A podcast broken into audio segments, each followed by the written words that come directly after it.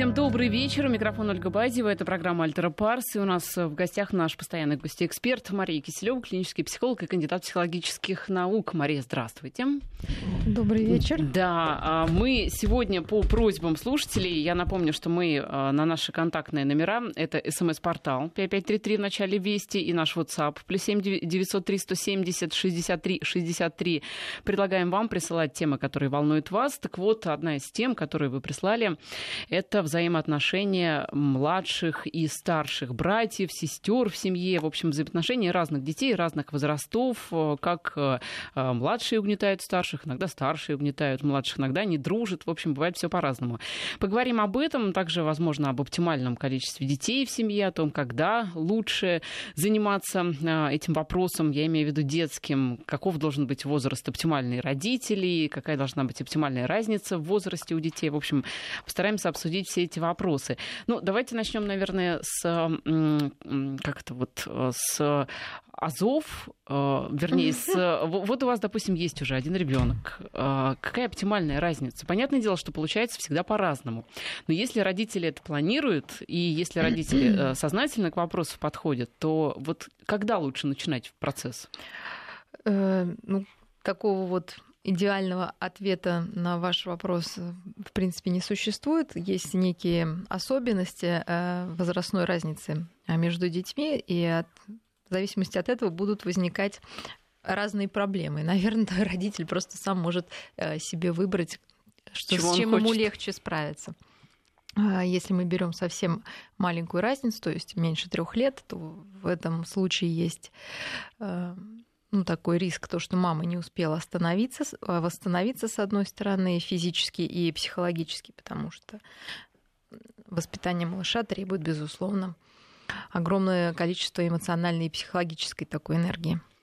Вот, это если мы говорим о маме. А, с другой стороны... А если мы говорим о папе? Если мы говорим о папе, то папа, собственно, уже один раз выпал из пары, потому что образовалась другая пара, и шансов на воссоединение, хорошо, что ребенок там каким-то образом может получиться, но какой-то такого э, глубокого общения, наверное, тоже ему сложно будет рассчитывать, потому что один ребенок э, действительно до трех лет нуждается в большом материнском внимании, а двое еще в большем. И получается, что папа где-то, э, если он готов оказаться не в центре внимания, то ну, то значит эту семью это устраивает. Но если а папа про... обязательно выпадает из пары? Он, э, ну, до, наверное, где-то 9 месяцев развития ребенка действительно папа где-то остается на ну, не в центре внимания. Потом, при хорошем стечении обстоятельств, если э, родители понимают потребности ребенка, э, в большей автономии, э, естественно, папа может, собственно, опять этот треугольник, ну, из, из диада сделать треугольник. Но, в принципе, обычно это происходит вот как раз где-то к двум, к трем годам, не раньше. Угу. И главные потребности ребенка мы должны обсудить, потому что если разница в возрасте меньше трех лет, мы понимаем, что старший уже ребенок немножечко недополучит вот такого важного для себя внимания. Ну и, собственно, наверное, младший тоже, потому что то есть если для старшего, может быть, это уже не так необходимо, но важно, то младшему, конечно, нужно уделить э, первый год жизни ну, такую эмоциональной близостью его обеспечить. Если это, есть такие возможности у мамы, это здорово, но, но это сложно, да, мы должны понять. Плюсы такой разницы в том, что действительно все поставлено на поток. И многие говорят, ну, по мне это не очень хорошая фраза, Отстрелялся и свободен? Да, или отмучился. да, отмучился. Вы знаете, а как же вот эм, на выходных как раз э, была в одной из усадеб Достоевского, изучала биографию родителей его. Мать Достоевского, у нее было семеро детей.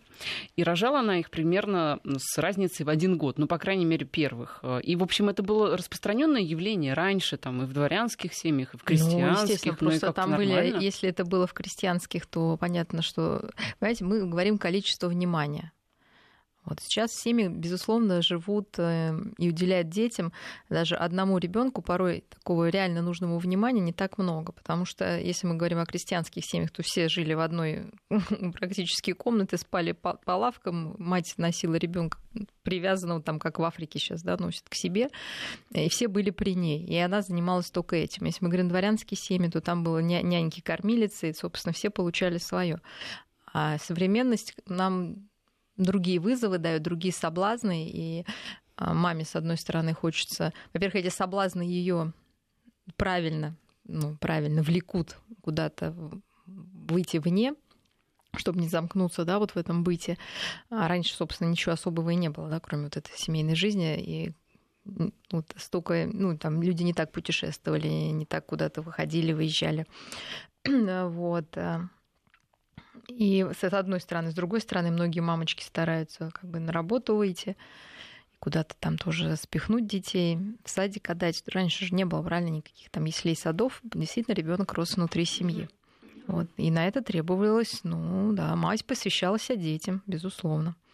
Поэтому если сейчас современная мама готова, проблем тоже не будет ну, по моему опыту, нет даже не то, что временной, не то, что время какое-то ограничено, ну вот как-то мы уже так воспитаны, что не умеем отдавать детям. Наверное, давать им самое главное. Мы даем все что угодно, кроме вот, наверное, этой эмоциональной близости, в которой они больше всего нуждаются.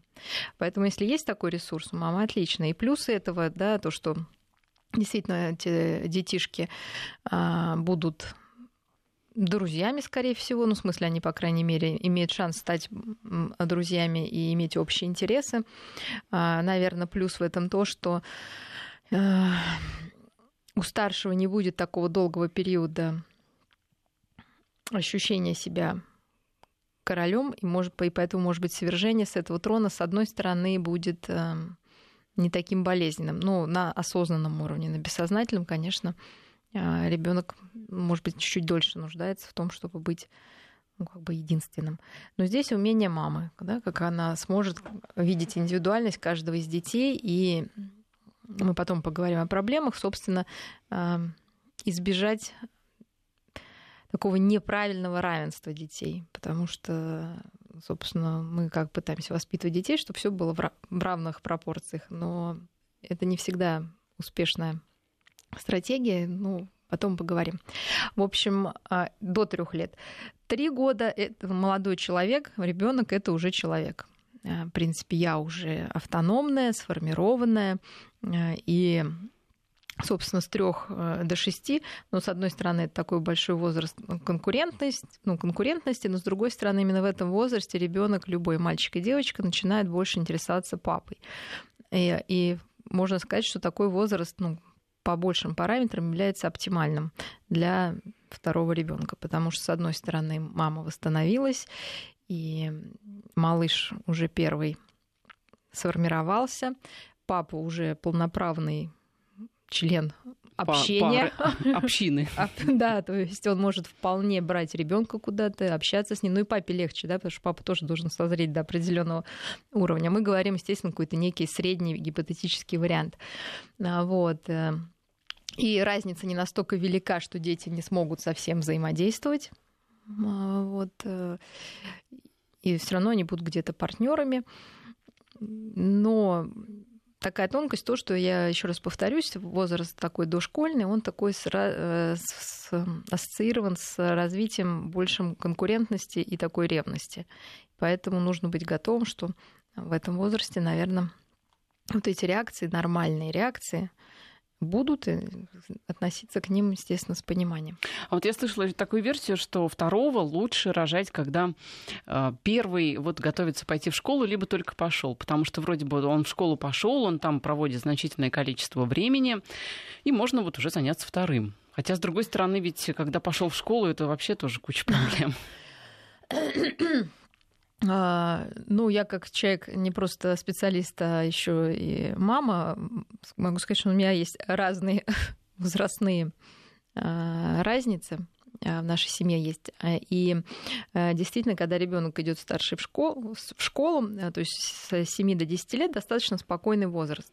То есть он беспокойный в том смысле, что нужно привыкнуть к школе, там школьная тревожность, ну, вот эти занятия, привыкание к домашним заданиям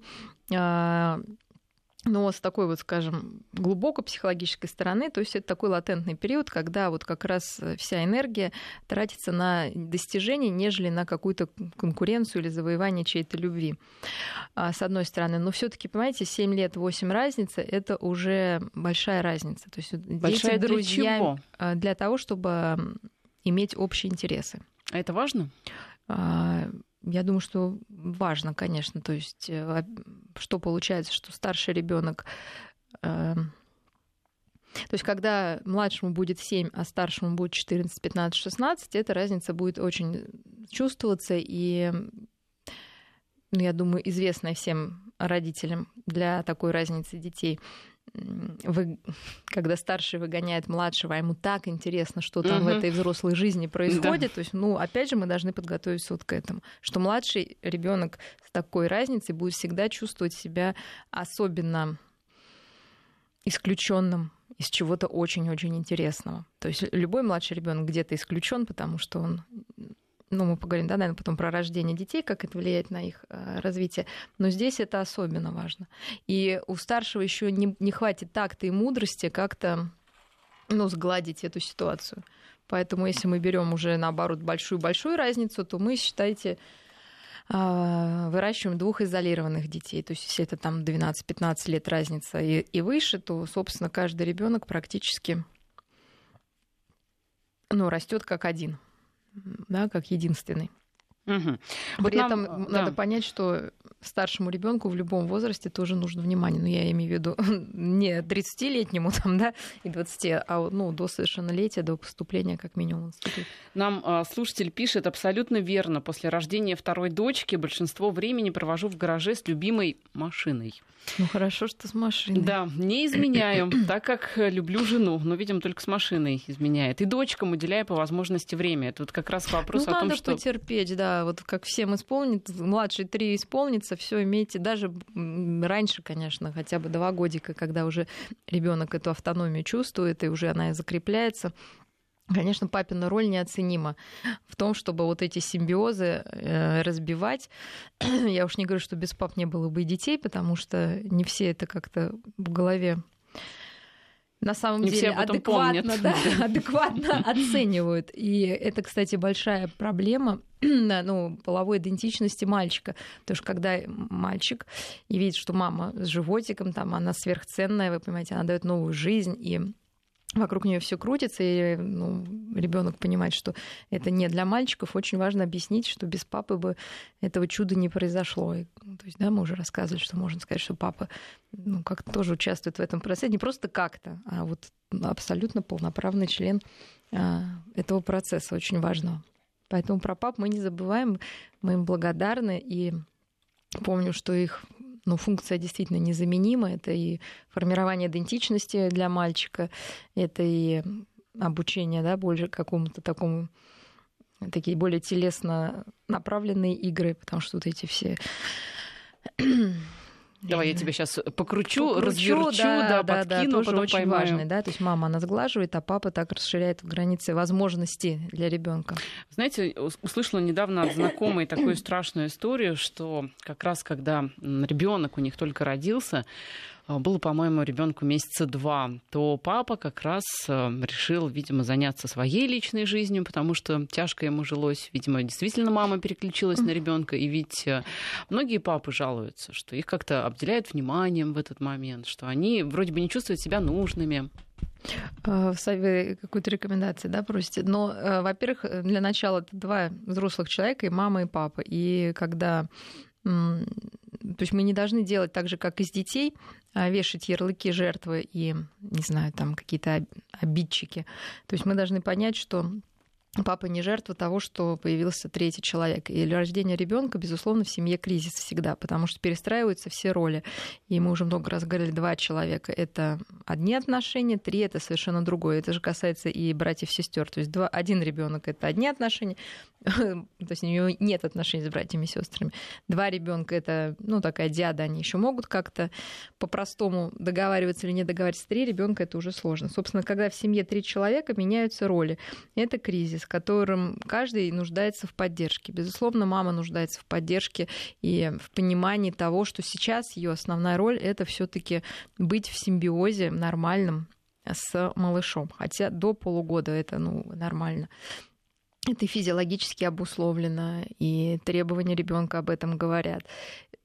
Это не значит, что нужно забыть про папу, но просто выделить какое-то, наверное, совместное время, может быть, оно будет минимальное, но когда вы говорите не только там, о пеленках, но и еще о том, что происходит в жизни вашего супруга.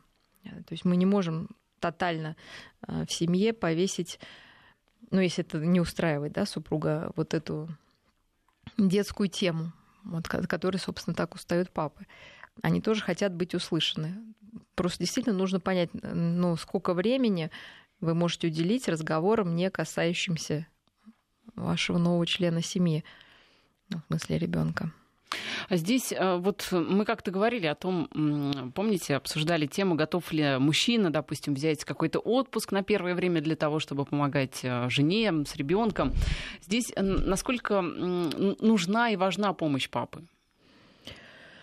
А, ну, конечно, это укрепляет семью, то, что а, знаете, многие мужчины, мы уже говорили, они, может быть, действительно очень трепетно и с любовью относятся к малышу, к рожденному, но не умеют выразить эти чувства. И вот эти сисюси-пуси, там, малюси, не каждый мужчина умеет вот эту эмоциональную такую составляющую э, вовне представ, ну, представлять именно, да, то есть внутренне, может быть, он так и умиляется, но не может.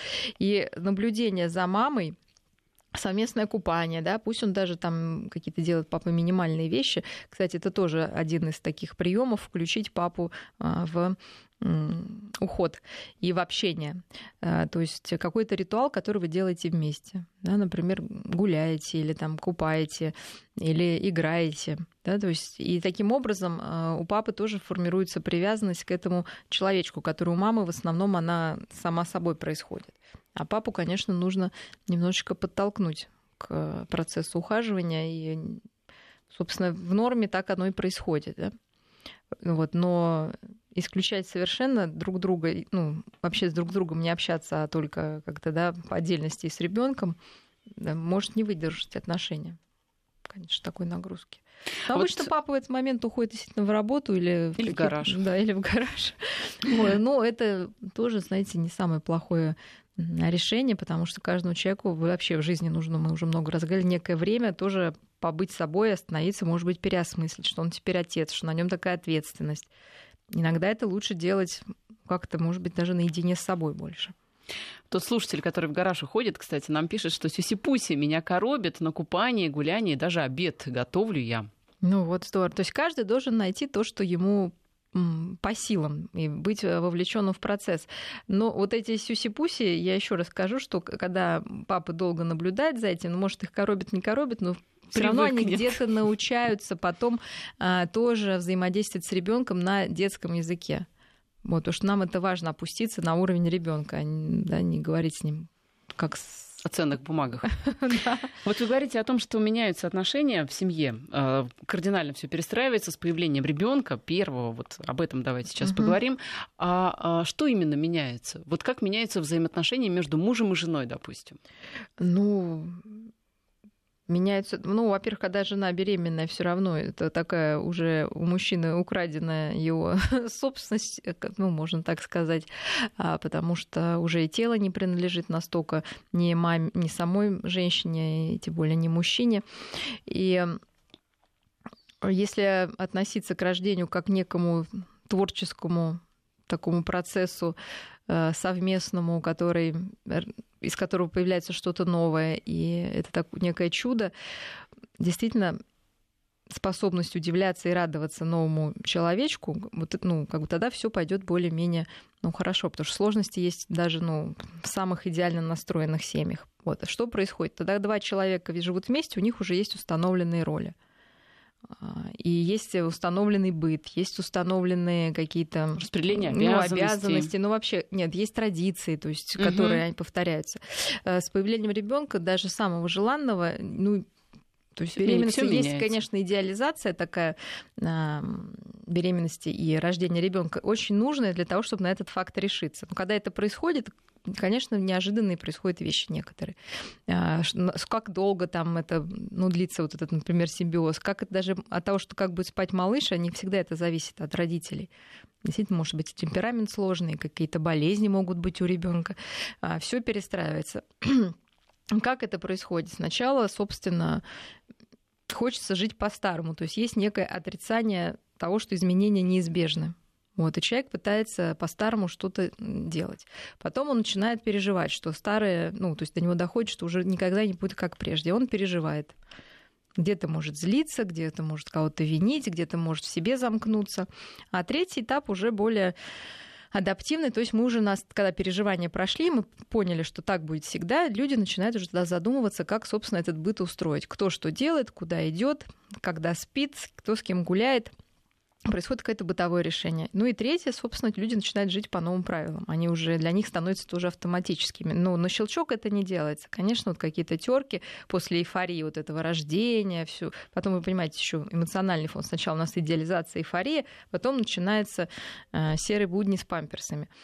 Вот. Но если, опять же, мы в процессе, мы наблюдаем, как этот ребенок растет, и готовы разделять с ним вот эту радость открытия мира, ну, все становится немножечко как-то проще чем если мы просто ожидаем, что все будет так, как мы и запланировали.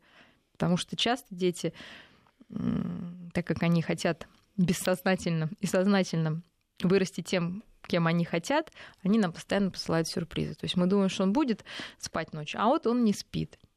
Вот мы думаем, что он будет там кушать это прекрасное питание, а вот он не хочет его кушать. если воспринимать это как личное оскорбление и проблему, ну, родители так и делают, ну, тогда будет совсем сложно. Мы должны понять, что вот так это, да, значит, ищем, взаимодействуем. И все родители с этим сталкиваются, что вы не одиноки с этой проблемой. И большинство наших бабушек, прабабушек с семью, десятью детьми, они тоже с этим сталкивались. Ну как-то справились, чего уж мы теперь не справимся, ну уж со стиральными кстати, машинками да. и со всеми другими. И памперсами, о которых да. вы сказали. Вот, кстати, про дедушек, э, бабушек нам, на, нам пишут, а почему роль деда-бабы умаляется? Ведь для родителей ребенок живая игрушка, а для старших человечек, да и стакан в старости.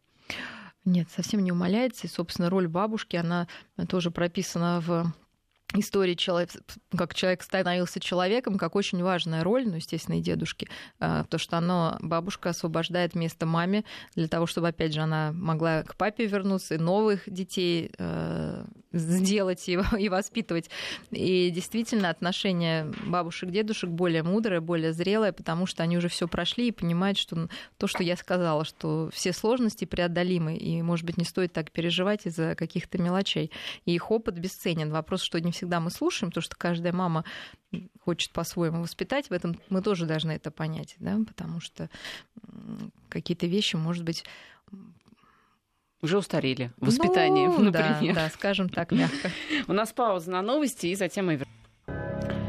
Возвращаемся в эфир. Мария Киселева, клинический психолог и кандидат психологических наук. Я еще раз напомню, что мы собираем ваши а, проблемы, ваши темы, все, что вас волнует, можете нам присылать. Мы обязательно обсудим, обязательно посвятим этому, э, возможно, даже целую передачу. Итак, все вопросы, которые у вас есть э, к психологу, можете смело задавать и предлагать нам темы для очередных передач. 5533 это номер для смс-сообщений. Вначале пишите слово «Вести» и наш WhatsApp плюс 7 903 170 63 60 23. Кстати, Максим нас спрашивает, как вы относитесь, Мария, к мононуклеарным семьям? То есть изолированным от влияния дедушек и бабушек. Вот такая сложная терминология. Вы знаете, я спокойно отношусь с одной стороны, потому что это выбор действительно семьи, а, ну, мононуклеарной да, пары. А, возможно, я просто могу понять, почему это происходит, потому что, значит, остался какой-то неразрешенный конфликт с родителями. И это грустно. Но если люди по какой-то причине пока не могут его решить, эм, остается надеяться, что он с возрастом или со временем какая-то мудрость э, появится, и вот эти молодые люди смогут ну, простить своих родителей, понять своих родителей. Вот. Конечно, жалко, когда э, детишек лишает общения с бабушками и с дедушками, потому что несмотря на то, что многим кажется там много и вреда, и всего, но это важный опыт. Это все равно расширение общения. Я уж не говорю о том, что э, это ну, какая-то родственность, это преемственность. То есть ребенок должен понимать, что до него было много, много людей, кого, много да. кого. И это э, с возрастом, может быть, маленькому ребенку это не так как-то понятно и важно. Но с возрастом это становится важно. Да, я и, вот это, кстати, только с возрастом поняла. Вот, и вы понимаете, что многие просто если вы не хотите, чтобы ваши дети потом не приглашали вас в свою семью и обиделись на вас за то, что вы лишили их общения с бабушками и с дедушками, лучше найти себе в силы как-то включить их в процесс. Это не обязательно, они должны с вами жить и воспитывать, и, например, выходить из роли няни. Я думаю, что у ваших родителей есть какие-то достоинства. Может, бабушка там прекрасно печет пироги или рисует, или наоборот, она какой-нибудь там ученый, и вас, вам это не нравится. Но для вашего ребенка это может быть целым открытием открытием, что бывают такие люди, и хотя бы вот в этой части, которая вас устраивает, позвольте вашим малышам общаться. То есть не, не обязательно сли, слиться да, с бабушками и дедушками, жить одной семьей и выполнять их указания. Но то, что у каждого есть какая-то позитивная сторона, вот. Ну, бывает, что там действительно могут быть и какие-то заболевания, да, которые несовместимы, например, с общением с детьми. Ну, это грустно, ну, в общем-то, это не смертельно, тогда постарайтесь как-то ну и потом бывает, что действительно, вот, например, у нас в семье нету дедушек, ну так случилось, поэтому мы всячески привлекаем дядюшек или каких-то пожилых людей интересных, которые вот ну по своей функции могут как-то ну даже не заменить, не подменить, но они хотя бы имеют вот такую такой возможность опыт общаться, жизненный. да, пообщаться с людьми более старшего поколения, услышать, как устроен мир из их уст. И это важно для развития. Мне кажется, здесь важно еще не настраивать э, ребенка против э, дедушек и бабушек, допустим, там дедушки со стороны мужа или там ну, бабушки Ой, со стороны мужа. Все, все и это, такое конечно, же тоже бывает. Да, Плохие конечно. отношения, допустим, с свекровью, да, и мама говорит, ой-ой-ой-ой, да, вот такая да, вот. Да, бабушка. это, конечно, понимаете, это формирует некую небезопасность Потому что если даже в своей семье мы не можем договориться, и кто-то плохой и ужасный, для ребенка это формирует вот такое небезопасное пространство. Но если вернуться все-таки к детям, есть разные теории, как, как зависит э, и характер, э, и особенности детей в зависимости от э, рождения. А, естественно, что первые дети, по многим статистическим данным, они более ответственны, а, более... Старшие, да, вы Да, старшие. Они большего добиваются а, ну, собственно, у них такой уникальный опыт, э, в отличие от остальных, ну, если он не единственный ребенок, что он какое-то время был единственным. И ни у второго, ни у третьего, ни у десятого такого опыта уже никогда не будет, даже если большая разница в возрасте. И получается, что с одной стороны, это очень интересный опыт, и это первый ребенок, это всегда, ну, я думаю, многие меня поймут, это с одной стороны, большая тревожность, с другой стороны, больше ответственности большее количество энергии родители вкладывают в первого ребенка. А, с другой стороны, этот ребенок в какой-то момент теряет свой, свою корону, и на, на его место, как ему кажется, э, приходит кто-то другой и непонятный, и в какой-то момент даже, как кажется, ненужный. И мы должны с большим уважением отнестись к этому ощущению ребенка. Когда, ну, это как раз дошкольный возраст, хотя бывает и старшие дети, которые говорят, что вообще, ну, они даже иногда действительно хотят сделать больно малышу. Или, ну, бывает, знаете, вообще совершенно нормальные дети, например, хотят выкинуть в помойку этого малыша. Кошмар какой. Э, ну, такая действительно реакция ревности, с которой мы относимся с пониманием. Это мы пропустили не... момент, когда мама была беременна и неправильно объяснили или нет? Ну, это по-разному бывает. Мы не будем сейчас какое-то воспитывать чувство вины. Просто все дети в норме, они все равно ревнуют к брату или сестре. Это нормально. Это нормально. Э, конечно, есть какая-то заш... более зашкаливающая какая-то ревность, более агрессивная ревность, наоборот, более скрытая ревность. Например, старший ребенок начинает болеть вдруг, да, и что, как перетягивать внимание на себя, даже от младшего. То есть разные могут быть реакции. Но наша взрослая задача относиться к этому по-взрослому. И когда мы видим, что старший ребенок как-то неадекватно ведет себя по отношению к младшему, мы не стыдим и не ругаем его, и не... Вот, ну, как обычно реагирует мама. То есть обычно два варианта. Как тебе не стыдно, там, ты же большой, а он маленький, там, да. Вторая реакция, ну не говори глупости, ты же его любишь. Да? Например, мам, давай, давай выбросим его на помойку не говори глупости, ты же вот так любишь, это твоя родная там или твой родной брат. И то, и другое, ну, приводит к тому, что ну, дети понимают, что их не понимают, угу. да, то есть и не принимают. А что нужно сказать? Вот, что поэтому, конечно, когда вот такие мы слышим вещи, мы говорим, что тебе обидно, что тебе не, не достается столько внимания. Ты хотел бы, чтобы, да, ля-ля, там тебе уделили столько внимания. Или ты хотел бы, чтобы, может быть, я с тобой чем-то позанималась, а я с малышом. То есть мы описываем то, что происходит в душе у ребенка. Угу. Потому что он имеет в виду только это. Он реально, естественно, никого не хочет убивать, но в прямом смысле это не от агрессии, а только потому, что ну, он как-то чувствует себя обделенным. Мы это описываем ребенку и э, ищем, естественно, время, чтобы уделить ему внимание, его особое внимание.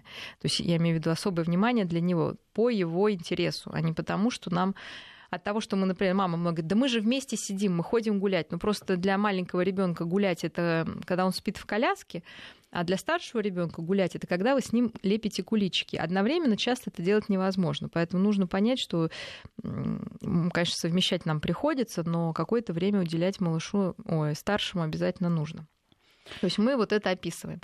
Второй вариант, наоборот, родители вдруг начинают занимать очень, ну, такую на уровне здравого смысла правильную позицию равенства, то, что я сказала, что угу. все должно быть равно. То есть я каждому уделяю ребенку там по полчаса времени, да. каждому покупаю по пустышке, по книжке, да, по вот, ну вот все равно. Э, можно дойти до абсурда. Я думаю, каждая мама, сейчас я приведу примеры, поймет, о чем я говорю, что когда, ну, например, ну, собственно, книжку, которую я вам порекомендую, она об этом же говорит. Мама там размораживала холодильник, и там льдышки были. И она кинула одному ребенку там трое детей льдышку. Второй сказал, и мне льдышку ну, понятно, она второму, третью кинула. Тогда третий говорит, а у меня льдышка меньше, чем у второго, да, она, то есть можно закидать детьми льда, они все равно, как бы им все будет мало. То же самое с едой. Почему ему там две конфеты, а мне три конфеты? Э, то же самое, почему ты посидела с ним 5 минут 10. Если мы, ну, естественно, родители входят вот в эту гонку равенства, в которой они никогда не добьются э, успеха. И, опять же, основная мысль в том, чтобы не сравнять всех детей, а видеть их потребность, их индивидуальность и именно то, что им нужно в этот момент. И тогда не будет возникать вопроса, кто, кто кого больше любит. Да, вот это самое любимое. Да, кого ты больше любишь. Естественно, мама говорит, слушай, я тебе 150 раз сказала, я люблю всех одинаково. Это это правильный ответ?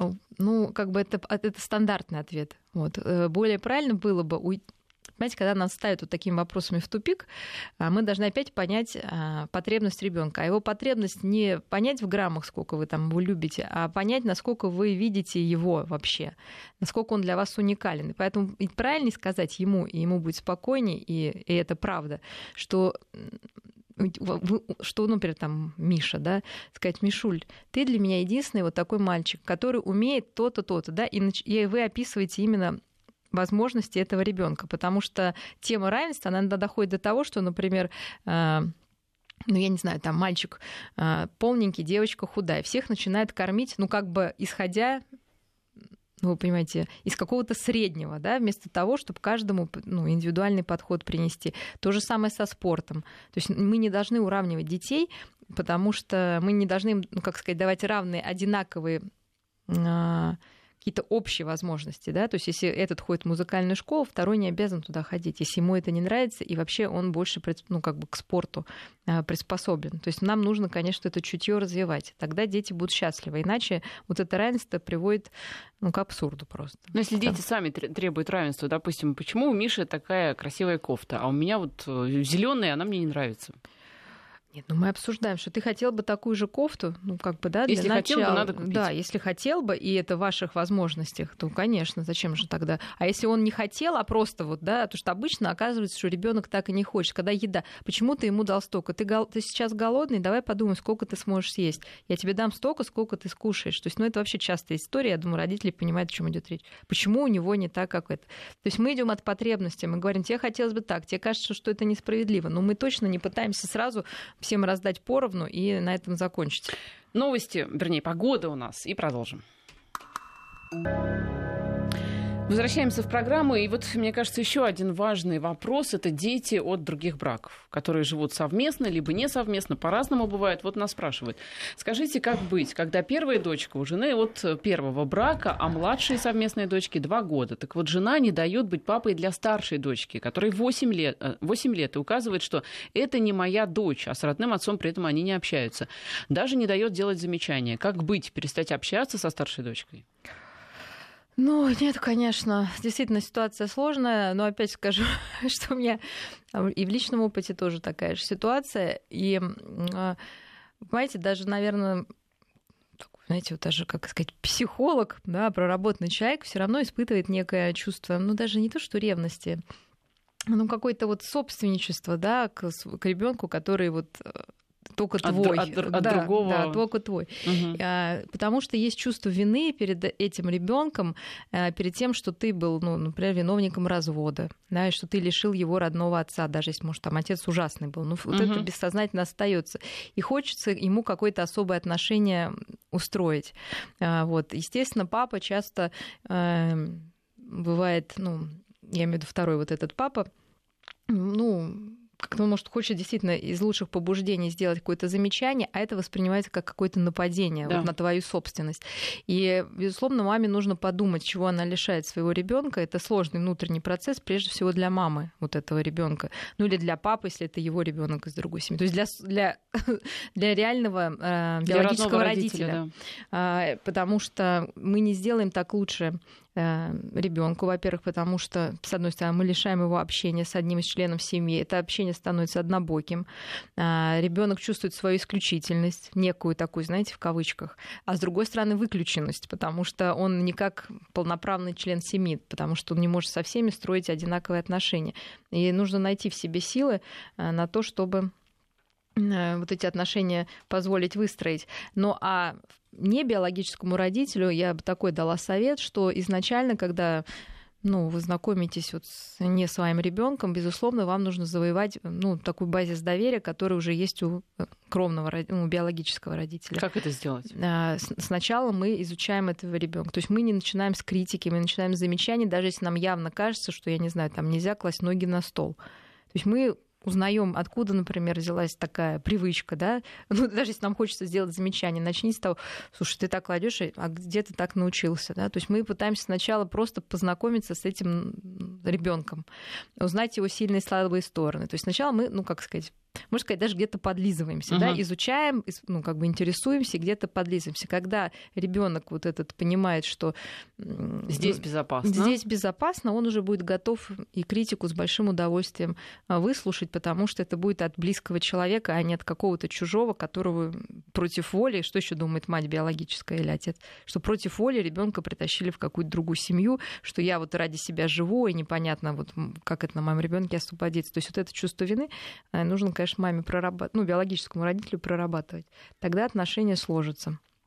И, а другому, собственно, вот сначала завоевать доверие ребенка, может быть, не, это не значит, что нужно подкупать или лицемерить. Просто Замечать хорошее. Замечать сначала хорошее, научиться ценить это хорошее, научиться видеть, что ребенку интересно, поддерживать это. Тогда вы будете реально иметь моральное право делать ему замечания. А не так, что пришел ребенок, ваше участие заключается только в его осечении. Да? Это не делай, туда не ходи. Отношения не сложатся тогда, особенно в подростковом возрасте.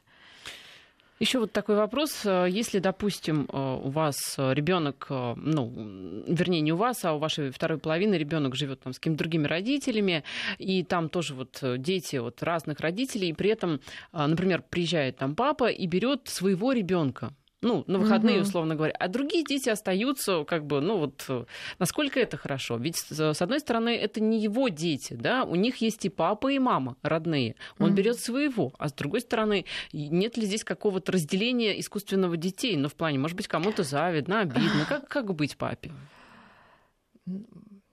Я думаю, познакомиться со всеми детьми. Познакомиться, так. Вот, и подружиться. А, Но ну, ты своего личного опыта, у нас, у меня первый супруг, например, он общается со всеми моими детьми и со своим, ну, естественно, родным, и с другим, и наоборот. И мы, взрослые люди, можем организовать любой процесс общения Нет, так, если как они мы не считаем. живут вместе. Даже, ну, естественно, не живут вместе. Мы же не живем все, все вместе двумя семьями. Вообще живем в разных городах даже. Но когда приезжаем, дети могут спокойно там пообщаться. Я к чему это говорю? Потому что прогноз оптимистический, да, в силах взрослых организовать общение как, так, как они считают нужным. Просто обычно наши обиды взрослые не дают нормально общаться другим, а, ну, неважно кому с детьми, и нам самим, да, со своими же детьми. И нужно разбираться с этим. А организационный вопрос, он самый, наверное, простой в данном случае. Кто куда Это едет. понятно. А правильно ли вот с точки зрения там, психологии брать своего ребенка, а остальных не, не будет ли это такая ну, некой чертой между а, братьями и сестрами? Вот, допустим, Машу взяли, а Петя остался. Как-то так. Ну... Маша развлекается, а Петя сидит с своими родителями. Может, ему тоже хочется развлекаться вместе с Машей. А мы объясняем, что есть, да, что там другой папа или другая семья. Ну, честно говоря, вот если брать детскую психологию, вот а, если мы не вкладываем в, этом, в это во все какой-то дополнительный смысл, дети относятся к этому абсолютно естественно. Да? То есть обычно мы нагружаем детей своими страхами, проекциями, обидами, и они начинают воспринимать мир так же, как и мы. Я вообще не вижу, что в этой ситуации, ну, как бы такого ну, неправильного или страшного. Ну да, дети вообще имеют право. Кто-то может к бабушке поехать, не обязательно ну, к папе к своему или к чужому папе. Кто-то может поехать в гости к брату, например, к старшему или к сестре двоюродной, один из детей. Главное не делать из этого какого-то, ну, проблемы, нам не делать. Тогда и для детей это не будет проблема. А мы в это время, хорошо, Миша поехал с папой, а мы с вами пойдем тоже там, куда вы хотите пойти, в цирк, в кино. Опять же, мы идем за детской потребности. Им не нужен Миша с его папой абсолютно. Им нужно просто внимание. И к чему дети могут действительно быть чувствительны, к это к его отсутствию.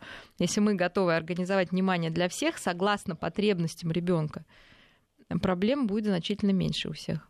У детей, Еще всего. вопрос от нашего слушателя. Старшая, которая 10 лет, любит младшую, 3,5 года. Но ей с ней неинтересно. Ну, видимо, старшая все-таки ну, с младшей, конечно, да. А конечно. младшая всячески обижает, Тянется. обижает старшую. А старшая не может сдать э, сдачи младшей. Родители в силу жизненного опыта нейтральны. Это правильная позиция?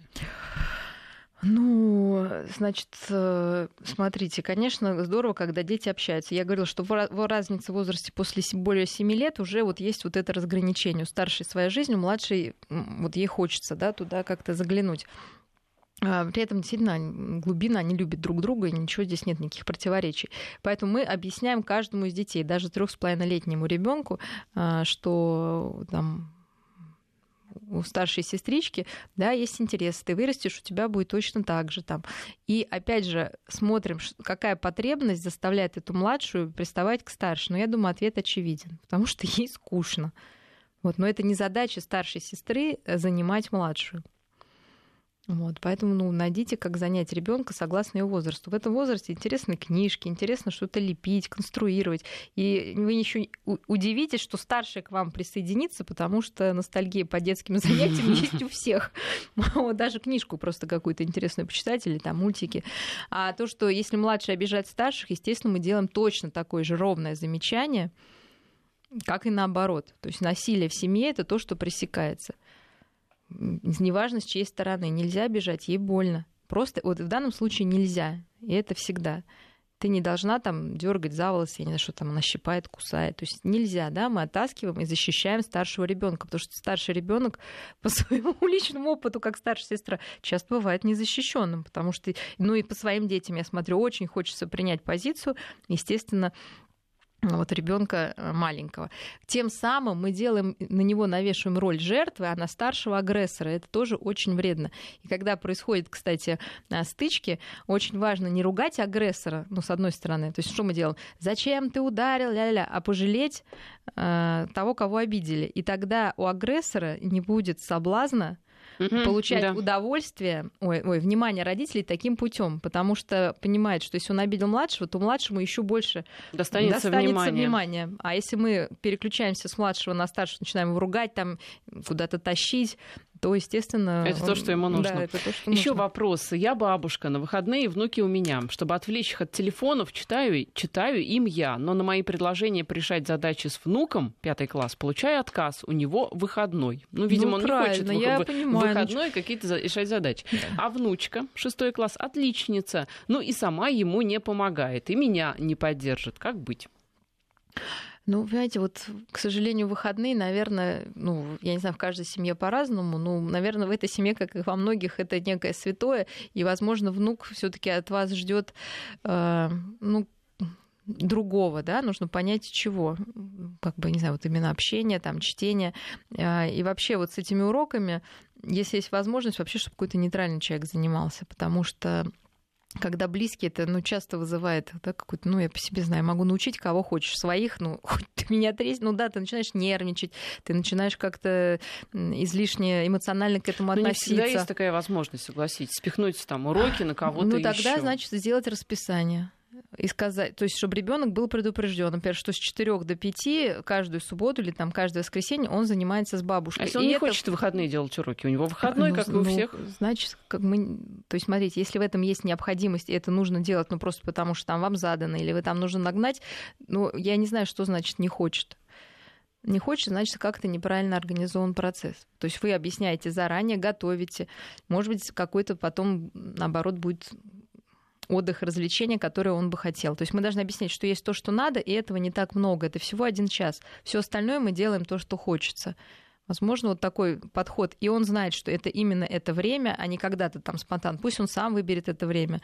Утром или днем, вечером. То есть дать некую свободу. То есть сказать, нам нужно с тобой за выходные решать 10 задач. Давай решим, как мы это делаем.